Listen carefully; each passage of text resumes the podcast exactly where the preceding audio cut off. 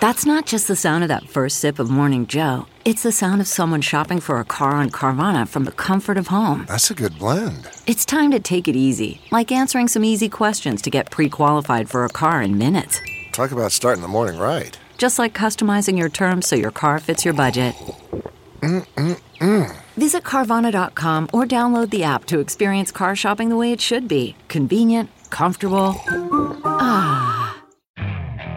Okay, picture this. It's Friday afternoon when a thought hits you. I can spend another weekend doing the same old whatever, or I can hop into my all-new Hyundai Santa Fe and hit the road.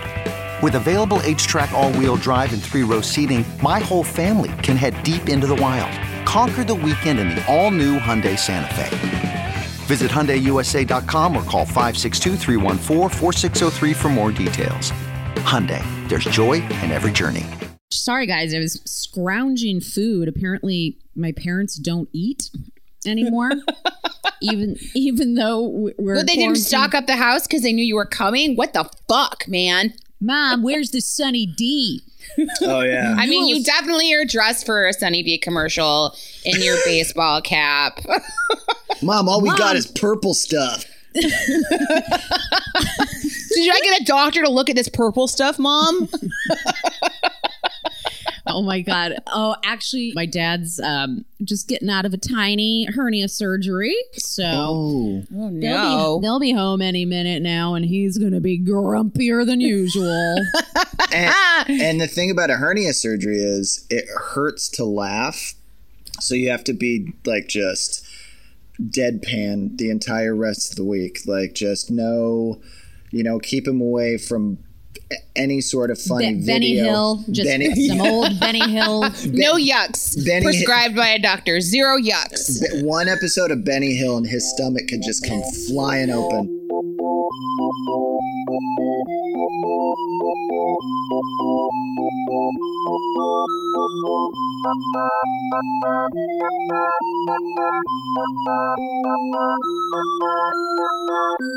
Well, welcome to Sidework Podcast, you guys. I'm your host, Andrea Wallace.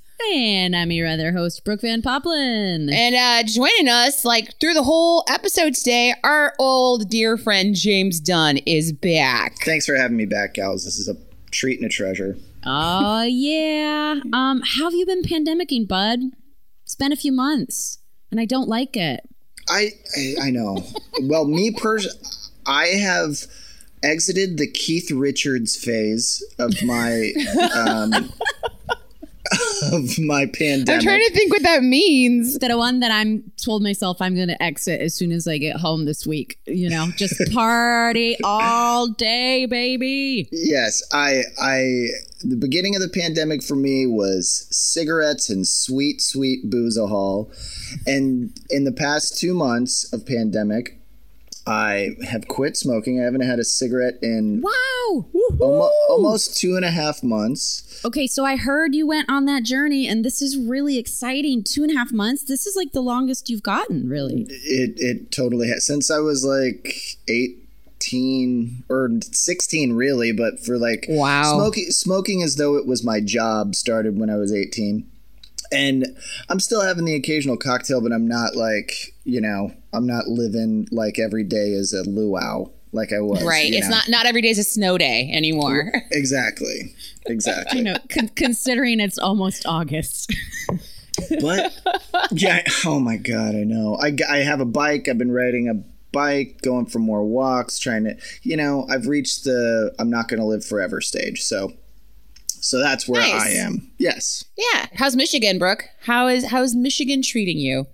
You know, um, we were up at the lake for, I stayed for five full days and nights. My parents left a few days before I did. We took separate cars, and I just, I don't know what kind of mental toll this pandemic has taken on me. All I know is I stared at a lake unblinking for three days. I just sounds- looked into the water and just was, I was one with the waves, and it was okay, you know? It was fine. I saw some of your photos. It looked idyllic. It looked, it, it that lake looked like one giant Xanax. Yes. Yes. I, I don't know how to put it other than I think around, yeah, day five of being home, I just kind of looked at my parents and I was like, I haven't had anxiety once, you know, and it just felt, it felt really great. We made some, you know, decent meals. We picked up, you know, curbside from some restaurants, but it, you know, it's, it's, it's very interesting being in another state, seeing, you know, it's like a northern Michigan lake town where it's not the same as hotspot central, you know, Los Angeles, where like we're treating each other like it's a zombie apocalypse and everyone's just like out in their boats, just like, hey Robbie, how you doing? Yeah, we're just gonna cruise around the lake in a pontoon, you know, and everybody's got their space, just like their dock. Biz- it felt business normal. As usual. Just business, business as usual. You know, but everyone's pretty nice, and the mask mandate in Michigan, you know, was passed, and if you're gonna go in a store or a restaurant, anywhere indoors, you gotta wear a mask, and all the Michigan people were okay, yep, no problem.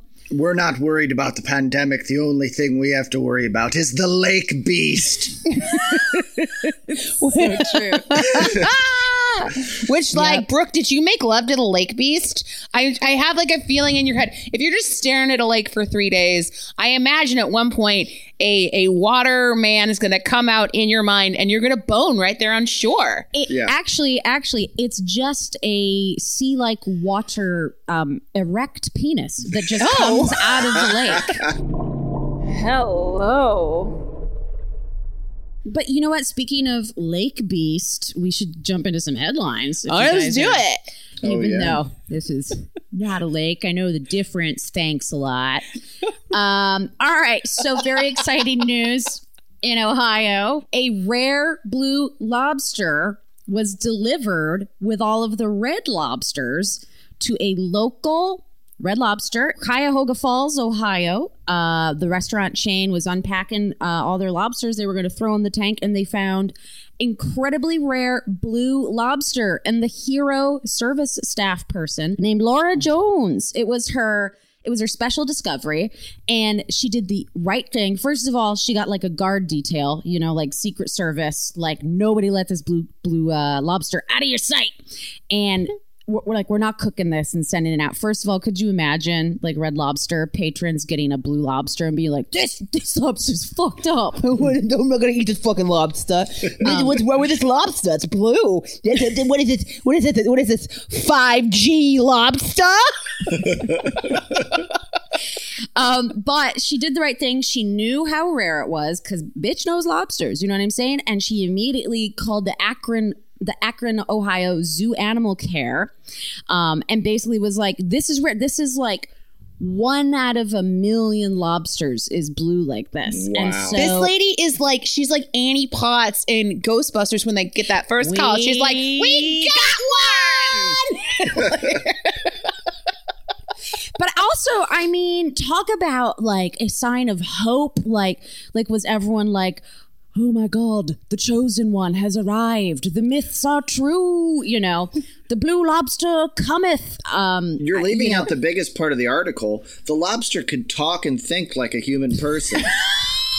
Actually, it was weird. I had a little cell phone. He's like, here, I have the phone number for the Akron Zoo. Call it. And it was a, his fucking and it buddy. It was, like, it was his buddy with an escape vehicle.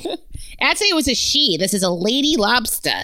The whole time I read this, I was like, blue lobster. That kind of sounds like, I don't know, a cousin to a Cleveland steamer. Like, it, yeah, right? It sounds just like a, lo- a red lobster that just is like, go fuck your mother. Nice tits. Hey, mind if I give those titties a little pinch? Just a little... Peens, peens. That lobster has claws. Gone blue. I cannot handle this blue lobster. We're leaving. Two stars. This is such a great headline, though. It's such a it's a good, good little fun moment of hope. Service workers being heroes. And I misspoke. It's a one in two hundred million lobster finding chance. That's how rare these guys are. And I love that the service worker at Red Lobster knew to call someone. But she was like, call the F B I, you know. And she got on it. They named this lobster Claude. And, uh, you know, uh-huh. I know, right? Isn't it pretty good? And and the lobster was spared a butter-smothered end. I mean, can you imagine if this endangered species, like, just went out with somebody's fried scampi basket? And they were just like, nah, I'm mostly here for the cheddar biscuits. Okay, our next headline. This is great. I just adore this so much. Um, so basically in New York State, Governor Cuomo has allowed bars to open again. But much like pre-prohibition times, the only way a viable drinking establishment can reopen its doors is by having menu offerings. Okay. So out of nowhere now, you know, it's like, hey, you want to go back to business? Sure. Suddenly provide something that was never, ever a part of your service to begin with. But the workarounds and the menus are freaking hilarious. The bars are rolling out dollar menus, which is like four chips on a plate for a buck. One of them was handful of croutons, one dollar. I know. It was like... whatever you can find in my pocket, fifty cents. Fistful of old cough drops. So, right. So the workaround. So it's like, you know how a bar bar will have that little wall, you know, behind with like the little s- single serve bag of pretzels or the salt and vinegar chips. That doesn't count for it to be a menu item. It has to be on a menu, and a chip or a cracker has to be served with an with an accompanying dip to be qualified as a menu item. So the the um. The menus are getting really, really very creative. And this is happening actually across the pond in England as well. So uh, for a dollar, you can get one small boneless chicken wing, just one Ooh. wing with a choice of sauce. Doesn't really say what. It's probably not going to come. It's it's just on the menu to follow right. rules. Um, and the smallest milkshake in Liverpool. It just says... It just says, no, really, the smallest milkshake you will ever see. I'm just picturing a thimble full of whipped cream. It's all it is, Gav. But uh, this is amazing because, you know, and, you know, people are laughing and balking, kind of be like, how dare you s- serve one slice of deli meat on a plate? But they're like, what are we supposed to do? We were never right. a food and dining establishment. We're just right. following the law. You didn't say it had to be good food or viable or normal. I love it when people like make the rules. They're like, you just said this. Yeah, it, it's it's it's a good thing that this is happening, and obviously keeping people. You know, the sauce on the side for me is going to be like that shot of whiskey I take, right, guys? My, you know, yeah, exactly. I really think Americans and, and but humans, humans overall, but Americans especially right now. I mean, give us a loophole, we'll jump through it. And this apparently is really harkening back to. Um, So basically, at the very end of the eighteen nineties, this when all of the pre-prohibition uh, era rules were ramping up, where you had the temperance movings, movement starting to like, you know, become a thing. They were starting to put all these rules in place that Americans were going nuts over. And so then one of them was basically like to be a reputable place and to keep drunkenness at bay. Every time you ordered a drink, you were given like a small, like a toasty, like you get those in England, or a small mm-hmm. sandwich, which... a lot of places started doing what this one saloon in New York did, of course, which was called um, the Raines Law, was this whole food um, food and like good intentions behind drinking act that was being shoved on all these bars. So everyone started serving something called a Raines sandwich, which was basically like a crusty, moldy cheese sandwich that was weeks old. And they would bring it to the tables with the drink. And it and would then just nobody sit would there. Just like touch it. No. And then when you, right. And then like, as long as it hit the table when your drink did, then when someone else's order was up for another drink, they'd come over and yank that fucking dusty ass sandwich off your table, put it on the tray. And, and so it was like a pass the sandwich, which is also sounds like a really weird sex act. You know, we're going to talk more about this uh, because this is today's topic. But first we should, I we know. should probably get into some uh, server submitted, submitted. Stories. Stories.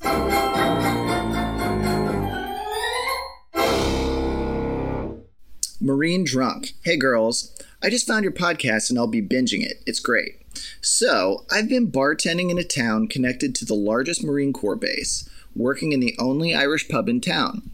Every weekend is wall-to-wall packed and a new shit show.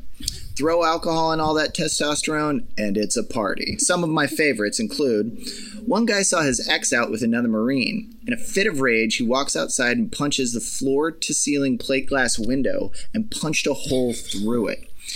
and in the process shaved off the underside of his forearm skin uh, and muscle down to the bone. Uh, yeah. Thank- thankfully, there was a, a corpsman, a military doctor, there had that had been their training for this kind of thing.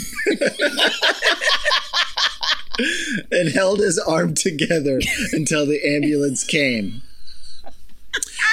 My and, time to shine. Just put on the Righteous Brothers. Yes. That's the Navy, but like. he, he just has a book that says what happens when glass is punched. And he's reading. Um, every six months or so, a group of the Royal British Marines would come into town for training. And they would come out and party. One night, they were going hard. I'm talking lifting skirts and slapping asses, Jesus. Jumping on the bar and refusing to get down until a bartender would kiss him. Oh. Another, we thought, were struggling fighting. When I went to break it up, I saw one Marine forcibly French kissing the other who was trying to push him away. The kisser backs up laughing hysterically, and the victim's eyes were wide and confused as he holds out his hand and starts spitting something hard out into it. Turns out dude number one thought it would be fun to grab a handful of decorative glass stones out of a vase and tongue spit them into his buddy's mouth.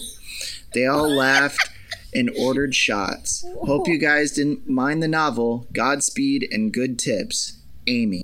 Oh my God, what the fuck? I don't Just know. The, that the so like testosterone yeah. addled uh, like no homo, no homo. Oh yeah. man. I, yeah, I just I just want to put stones into his mouth. It's funny, right? Like, oh my Lord. Amy, great fucking story. Thank you so much for sending it our way. And thank you so much for binging yes. and listening. Yeah. Yeah, by the way, if you're new to Sidework Podcast over here uh, on the Last Podcast Network, welcome, welcome, welcome. Hi. This, Amy Amy heard the call for server, server submitted story within like a few days, sent it. Guess what? In under a week, she on the air. Ooh, look, the system does work. The system works, you guys. There's no loophole to get on our podcast. All you have to do is be the one person a week who writes us a letter. Um, no, I'm kidding. There were there were actually a handful to choose from. Uh, I just kind of like, you know, when we choose, we like to mix them up so they're maybe not the exact same, you know, scenario. And I don't think we've ever had a Marine punching a plate glass window story. Ouch. So no, but there's been tons of stories of lift skirts being lifted and asses being asses slapped. slapped. It's the name of the game here. Man, I can't wait to get back to that once restaurants are open again. Here we go. Here we go. All the way. All the way. Okay, this one starts out. Hello, lovely ladies. Much love from Canada. Long ass email incoming. Sorry, not sorry. Winky face. All right. First off, thank you for your podcast. I hope you both are staying safe and as sane as possible during this open, not open, shouldn't be open time. I feel that. I come to you via the Last Podcast on the Left family, where I've been a longtime listener. So glad you gals decided to do this. I've been out of the industry for a few years now, and I had forgotten, didn't realize how much I missed the unique seasoning of service communal bitching. As they say, we aren't salty, we're marinated. Ah, that's it. All right, so she goes on. I worked for a while at what can be easily classified as over... overpriced, hyped fast food. A K A I sold salad and smoothies for entirely too much money. My main location was in a food court inside a mall. The owner thought the best way to attract customers was to be clean and healthy, so our place sat in the middle of the food court like a fishbowl, all glass and L E D lights. Yes, ladies, this includes the dishwater. You could buy a salad from me and enjoy eating it while staring directly into the eyes of our poor dishwasher as he disappeared behind the piles of lunch rush plates and mixing bowls. Oh, man. We had constant complaints about our messy dishwasher. Wow. Way to take it out on the dish pig, you, oh God, who had a three three foot by three foot space in which to do all the dishes by hand. Oh, my God.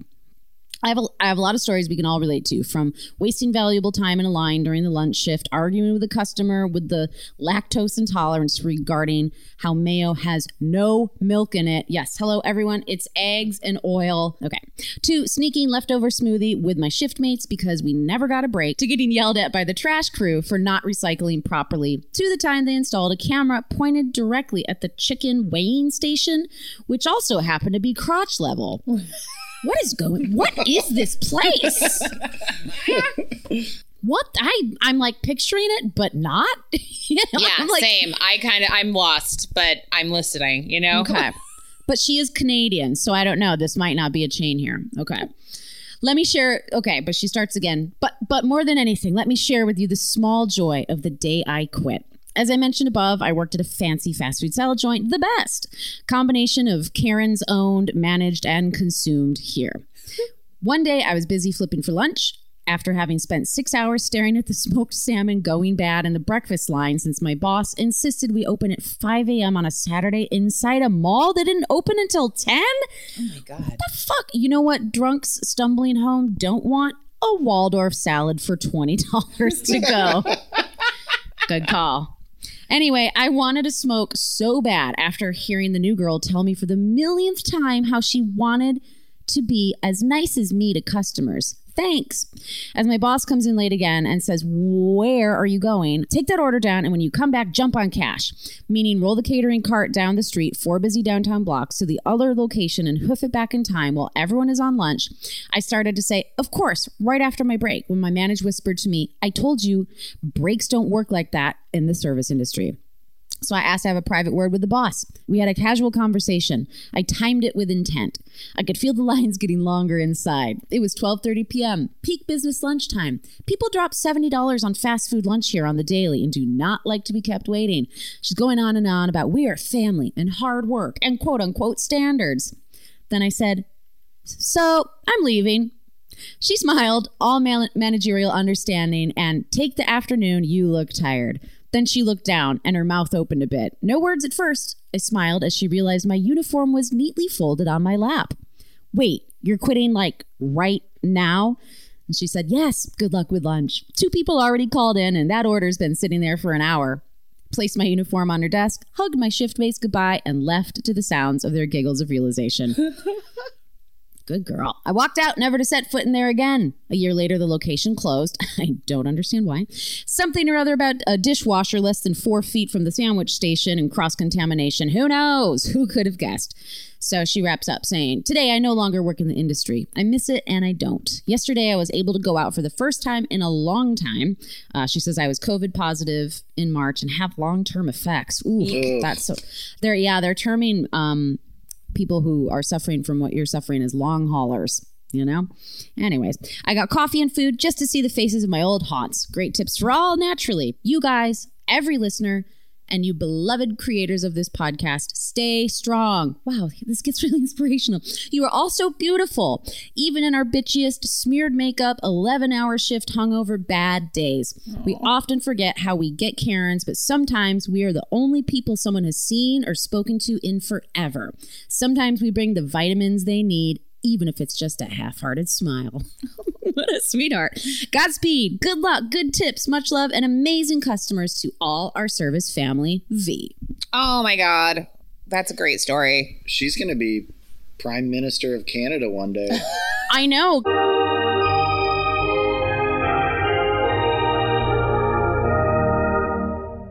Well, God, you guys, like we said before, if you have a story you want to send our way, whether you're a new listener, whether you've been listening forever and have always wanted to send us a story but never have, please shoot it our way. Brooke, where can they send those stories? You can email us sideworkpod at gmail dot com or drop it in our D Ms. Um, I did see a few come through the D Ms, and we will absolutely be adding them to our docket. Okay, guys, so diving in, topic of the day. We're diving into cocktail culture today.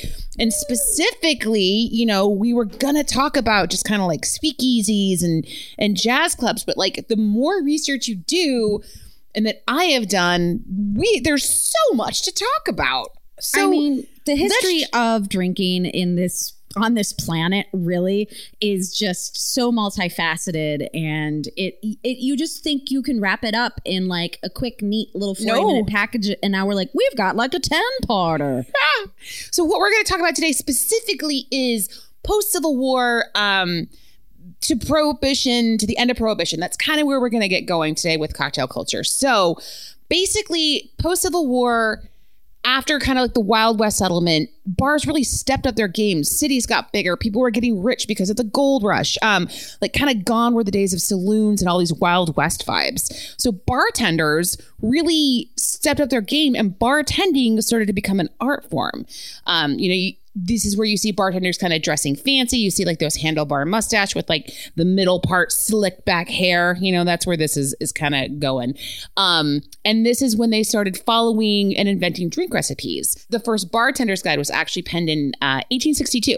And this was Ooh. known as the golden age of cocktails, which I did not know. I did not know either. That's just also, you know, as I learned too, just from some earlier history, just behind liquor becoming more of a thing too, is is um, basically a lot of different countries were looking at ways to market their grains and mm-hmm. turn it into alcohol for higher profit. Mm-hmm. So, because yep. it was just normal everywhere to just have a pint of beer, and it was such a lower percentage alcohol. Totally. Cider was the yep. same way. You know, yep. it was like mm-hmm. basically you'd have like your like your family barrel of like cider or beer, and that's kind of what you would drink at your house. But yes, as uh, agriculture took hold of the country, it's like, what else to do with all this corn and this rye but like make hard liquor, right? Yes. You know, because there's nothing else to do. Nothing else to do. So this is where we're seeing um, cocktails like the martini, the old fashioned, the Manhattan, uh, the um, daiquiri is a really big one mm-hmm. because right now in time, like Havana, Cuba's huge. Havana is known as like the Paris of the Caribbean. It's fucking hot mm. place to be. And think like Mark Twain, like sipping on juleps, like that kind of era. That's um, sexy. That's yeah. I, I, it's I, pretty sexy.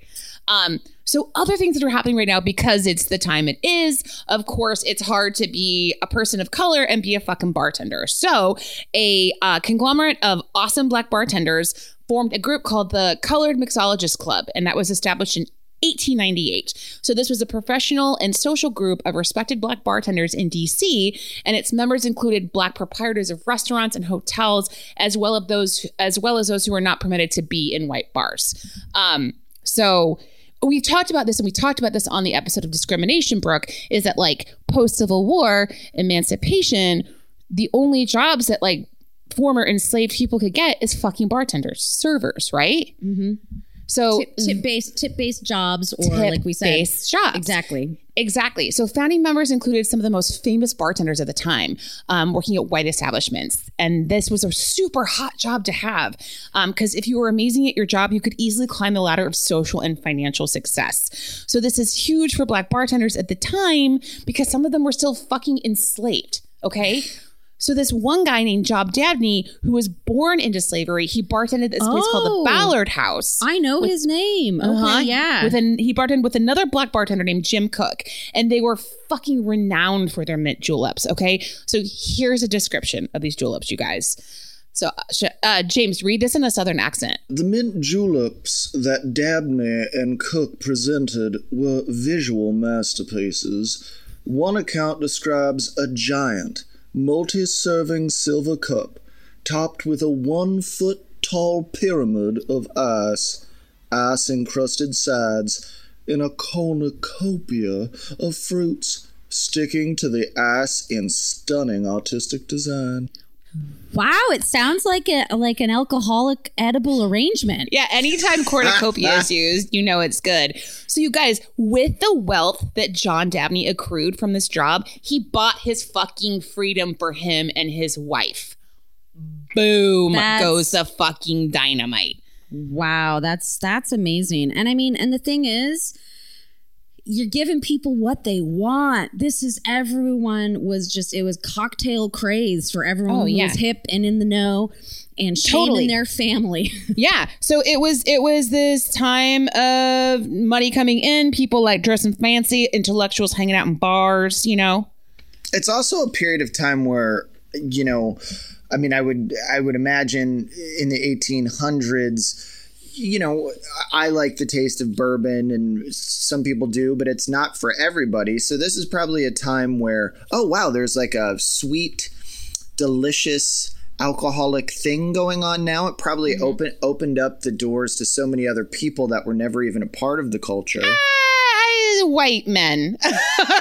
mainly. I like women really weren't allowed to drink like publicly. Yeah. They could like sip on sherry or maybe like drink a little glass of wine, but it's still a time where there's fucking snugs or the thing. Women mm. are like shuffled off into their own little room we or had to, like, like corner. We had to hide in like little upstairs ice cream parlors and yeah. just sit around and have tea and pretend like we were having fun. Yeah.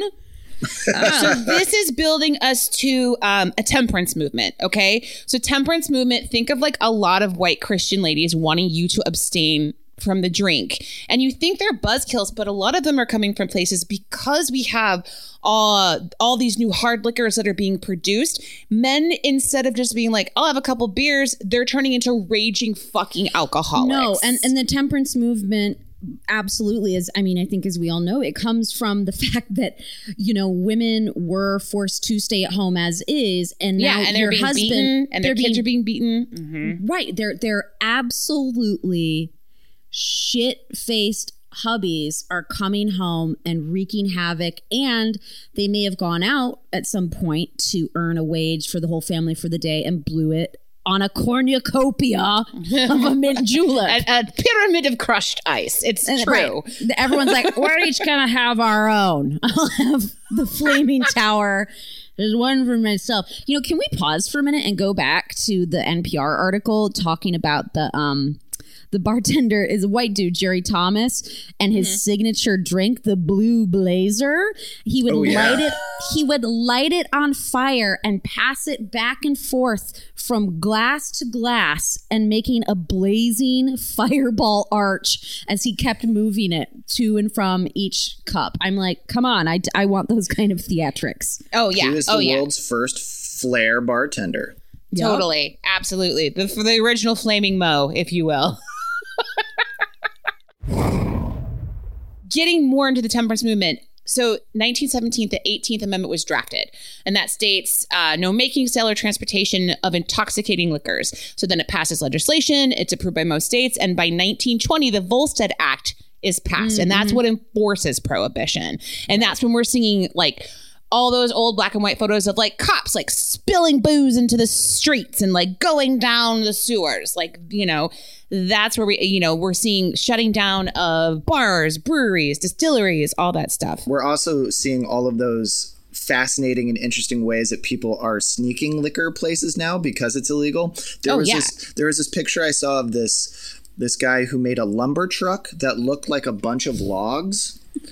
But it actually had a secret door in it, and all of the logs were hollow, and it was just full of barrels of booze. But wow. driving, but de- driving down the street, it looked like he was hauling logs from place to place.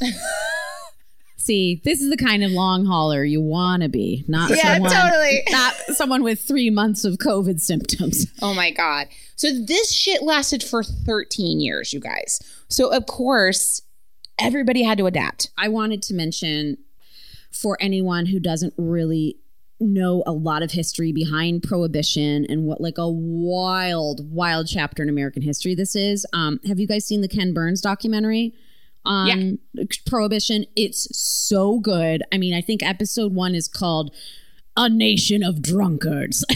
You're just like, wow, wow, wow. I just love this era. And as you know, for the reason that because when Prohibition passed, then there were no laws. And that means women were like, fuck you, I'm drinking now, bitches. Well, here's the thing, too. Uh, you know, women were doing that because women did get into the whole rebellious, like the physical constrictions of the mm-hmm. Victorian era. I'm talking fucking corsets. I'm talking thirteen inch waisteds. Like the freedom to like not wear a bra and a fucking like flapper dress and cut your hair short and have no restrictions, right? As a rebellion, as a woman. And here's the thing too that's like ironic. So women really helped push the temperance movement, then led to a prohibition. And then a year later, they got the vote. Like suffrage is happening at the same time as right. all of this. So you have that happening with women like fighting for rights to vote. And then you have this huge rebellion movement of women like going underground to all the speakeasies, which we're going to get into. So it's it's it's amazing because it's like this. It's this really big first women's movement happening in the country, because along with the right to vote, we also have World War One. So women are taking jobs because men are fucking gone, you know, like so it's yeah. it's really fascinating. Like all of it's, I'm, I'm kind of, my eyes are wide open because I'm so amped about this episode. So here we are, we're in Prohibition. So this has a damning effect on the cocktail culture, and many bartenders leave the country. Like thousands of them specifically go to Cuba because Cuba is a fucking fantasy island. Like you can do whatever. Americans basically go and like take the shit over. So in Cuba, obviously we know it's like super close to Miami. Um, again, the Paris of the Caribbean is what it's called. And so you basically have these this huge population growing because you have thousands of bartenders fleeing there, people who are getting into the business of making alcohol in Cuba, then can then transport it pretty easily and secretively back to the U S. You have um, airfields going from Chicago and Cleveland and like all parts of Ohio going directly into there every day. Also, in nineteen twenty, one newspaper reported, and it said that a dozen out-of-work bartenders were leaving Chicago a day alone to like Whoa. go to Cuba to work. That's Isn't like that nutso. Why? Why? Ugh, why didn't we do that, you, guys? Why didn't we all leave our jobs? We were out of work plenty of times in Chicago. Had we known, we could have. I mean, I don't think you can go to Cuba at that point. No, no, no. You it know. was kind of all done by then. Yeah. Um, no, I know. So it was so it saturated by American bartenders that the Cuban bartenders, they began to uh, clap back, if you will. Sure. Um, and they started a thing called the Cantoneros Club. And they began to play a more active role in reclaiming Cuba's bars for themselves. Um, so basically, in order to be in that club, you had to go through a whole like bartenders association. Um, so you had to be able to speak English um, and you had to be proficient in making cocktails and service according to different levels of the organizations. So there was an apprentice level, which was called a journeyman level, where the bartender had to demonstrate they could remember how to make one hundred cocktails. And then there's wow. a cantonero level, which required them to commit to two hundred drinks to memory and demonstrate their ability at national competitions. So we're seeing stuff that's like obviously completely influencing where we're at today with cocktail culture. Well, right. And just the fact that, you know, we're it's like a hundred years later and it kind of came back because it certainly died out, you know, after we were kind of returning to, you know, post uh, World War One, you know, going into World War Two. Oh, no, this is World War One still happening. It just a lot of that excess and um, I don't know. It, it's just America returned to like a lot simpler versions of drinking. And also it just, you know, it, it just wasn't the craze like it was because, again, with the newness become, comes all the innovation. And then I feel like, you know, which we'll talk about in a different episode, but younger generations, ours included, you know, we, we're indulgent and the the standard is never enough for us. And we really opened the door back to being like, we want flavor, originality, we want craft, we want mm-hmm. artisanal things. And so it was like a total return to drinking culture of one hundred years before. Oh, yeah, absolutely. Not to mention, can you guys like imagine like the the like the, the the feeling of like being bad never felt so good like during this time? You know, it's like the fashion is fucking fierce. You can do what you want. Everybody knows that there's speakeasies. Everybody just fucking is like, yeah, yeah, we know. But like we, we're just not going to do do anything about it. Like flying to Havana for the weekend. Oh, my God, you guys. I am turned on by all of this. We can tell. You're just like writhing in your chair over there, Andrea. So while this is all going on stateside, here we go speakeasies. Okay. This shit's all starting. Um, so speakeasy dates back to, it says no later than eighteen thirty-seven, when Sydney, Australia referred to uh, sly grog shops as speakeasies. It's like, of course, you know, it sounds a little classier than like a slur your words joint. Oh, yeah, right. For sure. Um, of course, there are legal taverns and bars like that sold alcohol during Prohibition, but they were also called gin joints, which we know, and also blind pigs. See, which, okay.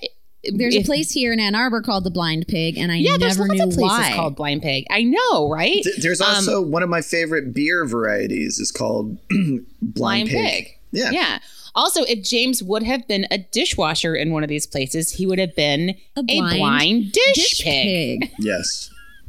And I'm glad I wouldn't do it in a glass case like that one lady's letter. Oh yeah, you had you would have done it in like in like uh, something that would have like turned into like a gumball machine. It would have been like you and your dish pit, and then like the cops come and you hit a button and it turns around and it's something else. So whilst Havana's like thriving with cocktail culture, stateside everything kind of languished. Like everything kind of stayed the same um, because everybody had to make poisonous alcohol to get fucked up.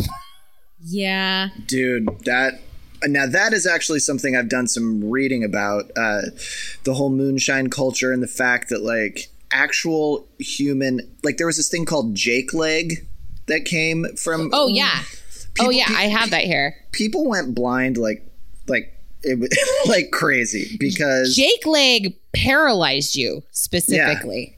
And there's yeah. like so, song, there's like old songs that are like, oh, don't don't hang out with Ned or hang out with Hector, just don't hang out with Jake or he'll take your leg. Like these are the songs. I need a little backup from both of you and a little description of of like, is this an ingredient, a term for what happened to you? Are you saying yes. Jake Leg, like the name Jake and then a leg? I, mm. I actually, Andrea could probably put the finer points on this. I don't know the actual um, uh, where, where it was located, but I know that there was a batch of alcohol that was responsible for like maiming at least one hundred thousand people during this time. Um, and... Uh, it, it was sort of an epidemic. Now, people in it's interesting because at this time, people in the South had sort of perfected it, so it wasn't happening as much or as widespread there. But when Northerners tried to to do this, that's when it really started hurting people. Right. And they were like, we put fentanyl in it by accident. Huh. Exactly. So, yeah, in nineteen thirty, there was a pair of Boston men. Uh, they concocted an illegal and toxic alcohol, alcoholic beverage, and they called it Ginger Jake. And that yes. tripled one hundred thousand people. And then there was also, like, um, wor- wood alcohol put into, like, whiskey, quote, unquote, um, which is essentially just, like, cleaning products. And people would go blind with that. Well, yeah, because I, when I was, like, reading about the um, the British, like, Um, basically in the late seventeen hundreds when they uh, developed gin and how everyone went like gin stark raving mad, they were cutting and mixing it all the time, very commonly um, with turpentine. Mm-hmm. Just oh, anything God, yeah. you could put in there to poison yourself and get a buzz. And they'd, they'd give it cutesy names like rot gut. Like, you know, know, because because of what it did to your internal organs. I know. Or just like, d- did the term like delirium tremens come from this area of drinking? Oh, God. Or is I that don't older? Know. Yeah. Can you imagine, though, being like really wanting a drink at the end of the day and just being like, can you get me that one that paralyzes me? That sounds perfect. Yeah, right. I've had the shittiest day. I want the one that makes my legs die. Yum, yum, yum, yum, yum. But the term uh, bathtub gin was because they'd concoct, they'd like, they they would cook up in stills these like two hundred proof batches of fucking crazy poisonous shit.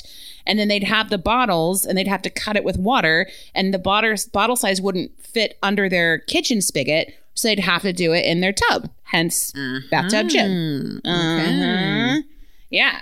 Now, and at like, this point, you know, like, I was, you know, you may not know the answer to this. I'm just wondering out loud, because Prohibition happened, was this something specifically that former really talented bartenders turned to the manufacturing of alcohol themselves? I think it was the bootleggers specifically, but it was definitely more of the bartender's job to like cover up the taste with right. delicious things. Okay, right? Great. So we'll okay, we'll get into how they return. Um, yeah, so you, you just know. got like drinks like um, the bee's knees is one, right? That sounds like pretty raw and trunnies, where it's just basically like you add like honey and sugar. There's more of a mm-hmm. a cocktail like uh, being invented specifically to cover up taste of shitty alcohol more than anything. Like if there's one called the white, the white woman is the name of. Nice.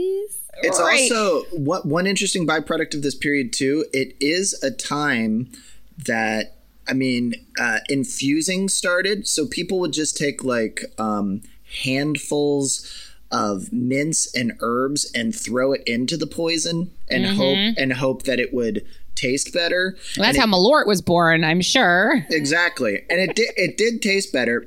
it was still poison, but it, it tasted better.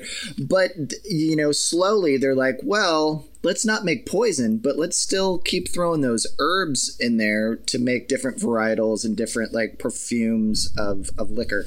Yeah. And I'm sure that there were definitely um, spots like speakeasies, speakeasies that were probably making their own shit, because there was basically like um, gangs like in the Little Italy section of Chicago would supply uh, families with one gallon copper, like alley cookers is what they call them. Oh, wow. So they would basically employ all of these families with the still, with the corn, with the yeast, and then they'd make their booze, and then they'd pay them really well for it, and then they'd go around and sell that and make even more.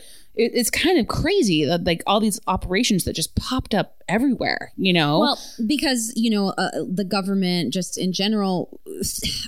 This is where they always go wrong with people and alcohol, is like, they're like, we're going to make it so that you won't even want to drink. Uh, you know, we're going to take it away from you. And right. when you take something away from people, it just, business springs up everywhere. The demand skyrockets. And now you've basically turned every family into America into a booze manufacturer. Totally. And they're making money off the thing that's not allowed anymore. Well, here here we go with loopholes, right? Right. You can make you can make your own wine for communion. You can like families could like make their own wine. So then you have like all these families saying that they have their own church and like making huge barrels of wine because it's it's it's it's a godly thing to do. It's also an interesting time in America because at this point, while prohibition is going on, excuse me, you can still go to the pharmacist and say, I have a headache. Can I yep. have some heroin, please? Well, yeah. They also prescribed whiskey. Whiskey was a yep. prescription from doctors. They'd be like, oh, do you have a sore throat? Here's a pint of whiskey. And I think you were allowed to get up to like ten a month. You could get ten pints of whiskey a month. By Absolutely. A doctor. And I mean, the, the pain relief back in that day was cocaine. Mm-hmm. Cocaine mm-hmm. and everything. Co- you just drank it out of little vials. Yeah. Still you're like, just girlfriend. put it, uh, go to the old, uh, put cocaine in the kids' uh, drinks. That's how they'll get high.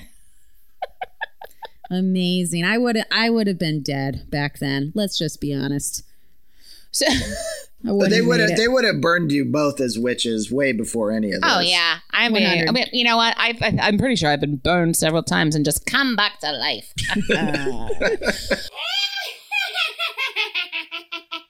um, so organized crime, which we'll talk on, touch on, you know, but obviously they seized the opportunity to like exploit and like a new, a lucrative new. crime racket with speakeasies and clubs, and that's where you like have Al Capone leading shit. That's where you get places like the Cotton Club. Um, that's where we get jazz, right? All the fucking awesome jazz clubs with dance halls and just the age of jazz. Again, you guys, I'm getting so horny talking about this. I just want, I just want to like make out with someone in a tux and drink a bunch of shitty poison.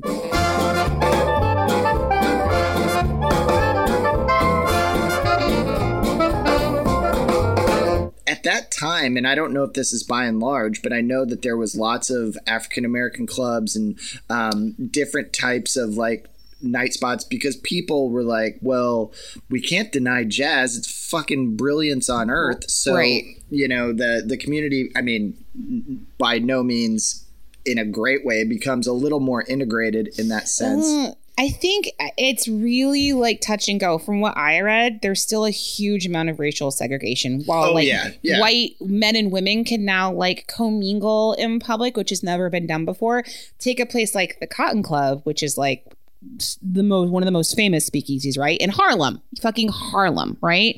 Um, well, super racist, depicting mm-hmm. like any person of color like dressed in like jungle or mammy gear, basically. Yeah. Um, any chorus girls of color they had had to have a very specific look, like that Josephine Baker, like light skin, tall, beautiful. But yet they got the hottest like jazz musicians of the time, like Cab Calloway, Bessie Smith, Louis Armstrong, Duke Ellington.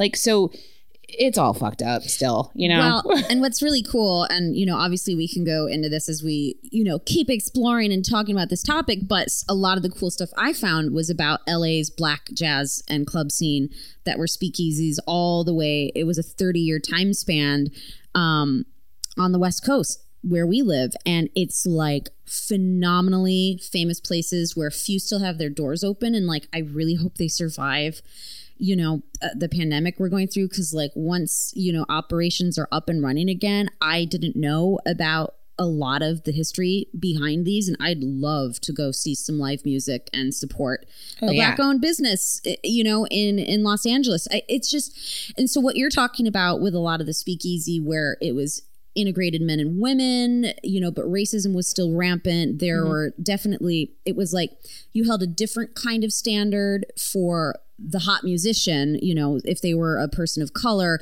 they got different passes, but overall America was still horrifyingly racist, and oh, like, yeah. that had to have been just such a mind fuck to navigate as mm-hmm. you know, a black person getting like a pass, you know, mm-hmm. um but that's why the development of basically black only uh under the radar amazing clubs with drinking, dancing, just and all the jazz musicians, like they like some of the most famous people, you know, would basically have new and interested musicians could just come watch them for free, and then they'd get a chance to sit in and see if they could hang with the big boys, you know. And I, I just, again, all, this whole side of it too is I'm like, this just sounds so just connected and amazing and thriving and full of energy and idea and brilliance and art and you yeah. know. But oh, yeah, yeah. L A's, L A's got a really really rad West Coast story to it too.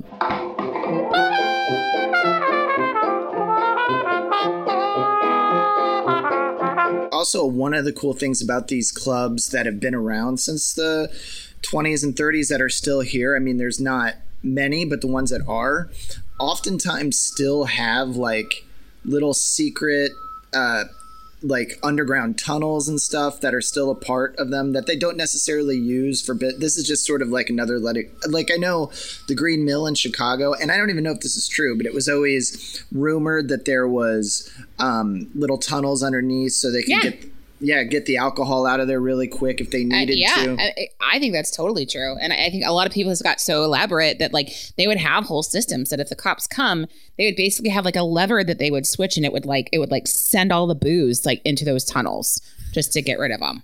It was fucking kind of amazing. They'd pull a lever and it'd go from a bar right into a porn store. So where right. every, where everything was legal. Right, it was like a, it's like a bank a bank shoot basically. Um, this is also the birth of the jukebox, you guys. So juke joints, right? Oh yes, love. This is where phona like the phonograph was like coin operated, like in an arcade. Fucking awesome.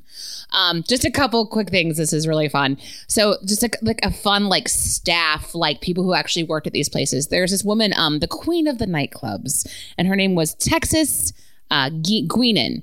Um, she was an actress, and she basically was hired to basically put on uh, shows and be a singer. So she helped to uh, start, and she emceed the Ziegfeld Follies, which is huge. So kind of like the underground like vaudeville scene going on in all these clubs. Huge shows with showgirls.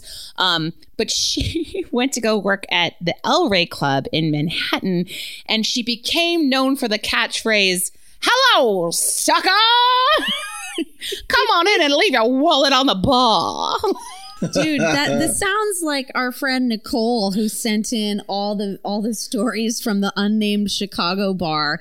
Yeah, where her, where her regulars were so rowdy, she'd be like, "Come on in, sucker! Just give me a I couple hundreds." Like, "Have you met our manager?" And she'd be like, "Hey, sucker!" I mean, these guys made fucking so much money. And then Larry Fay, Fay who was the owner of this uh, El Fay Club, he was shot and killed by a doorman after it was announced that he was cutting the staff's wages.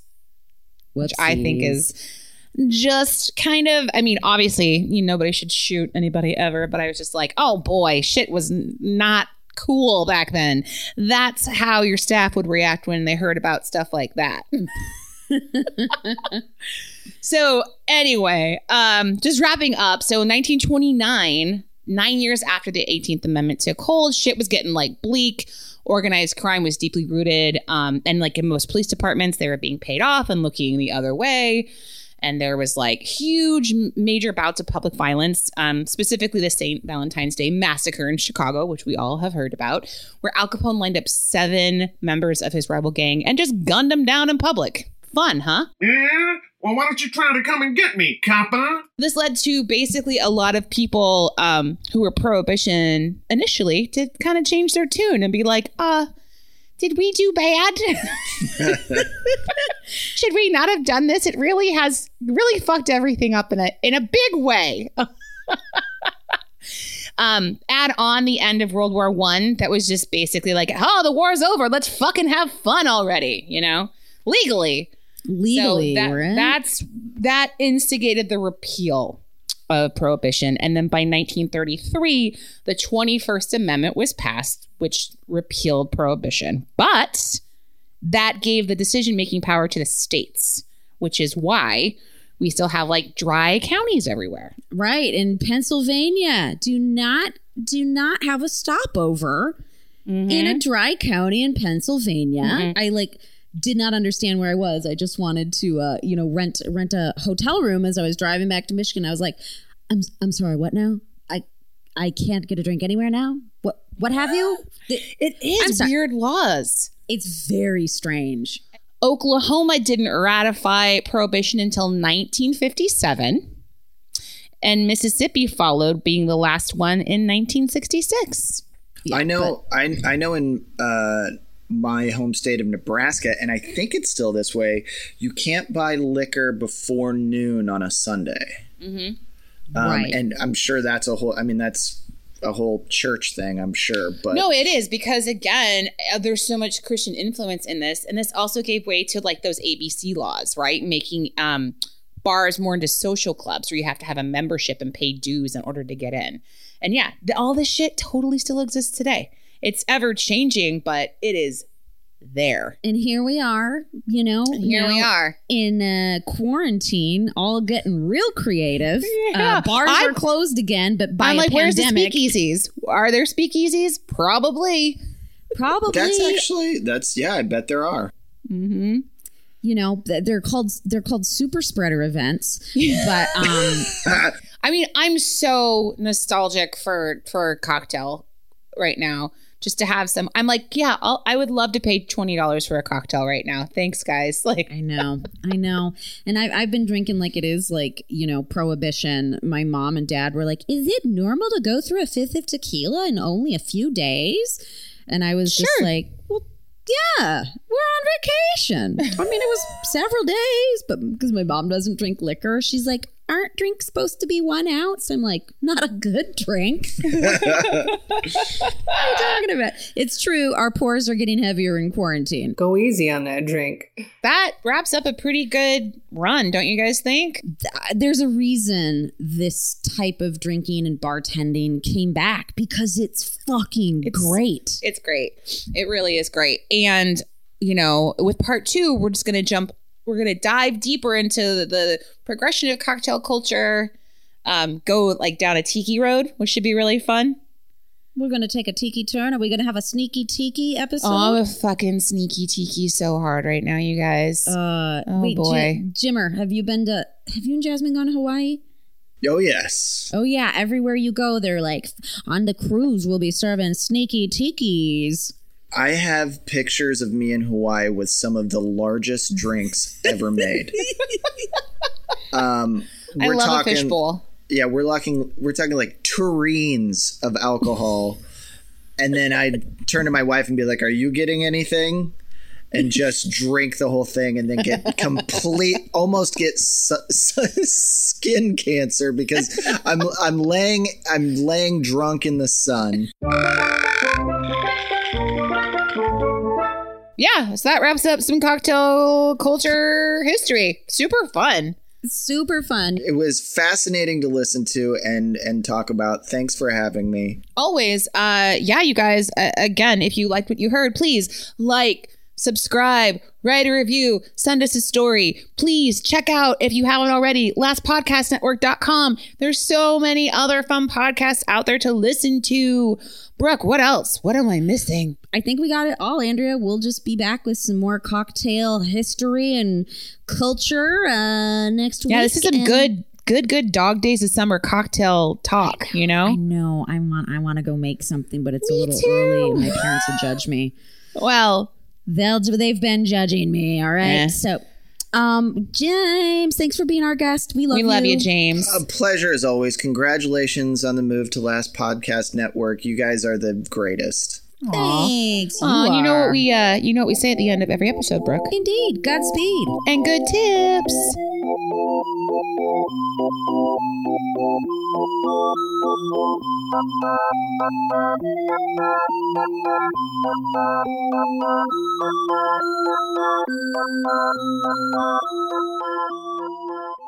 You know what we say at the end of every episode? Hello, sucker.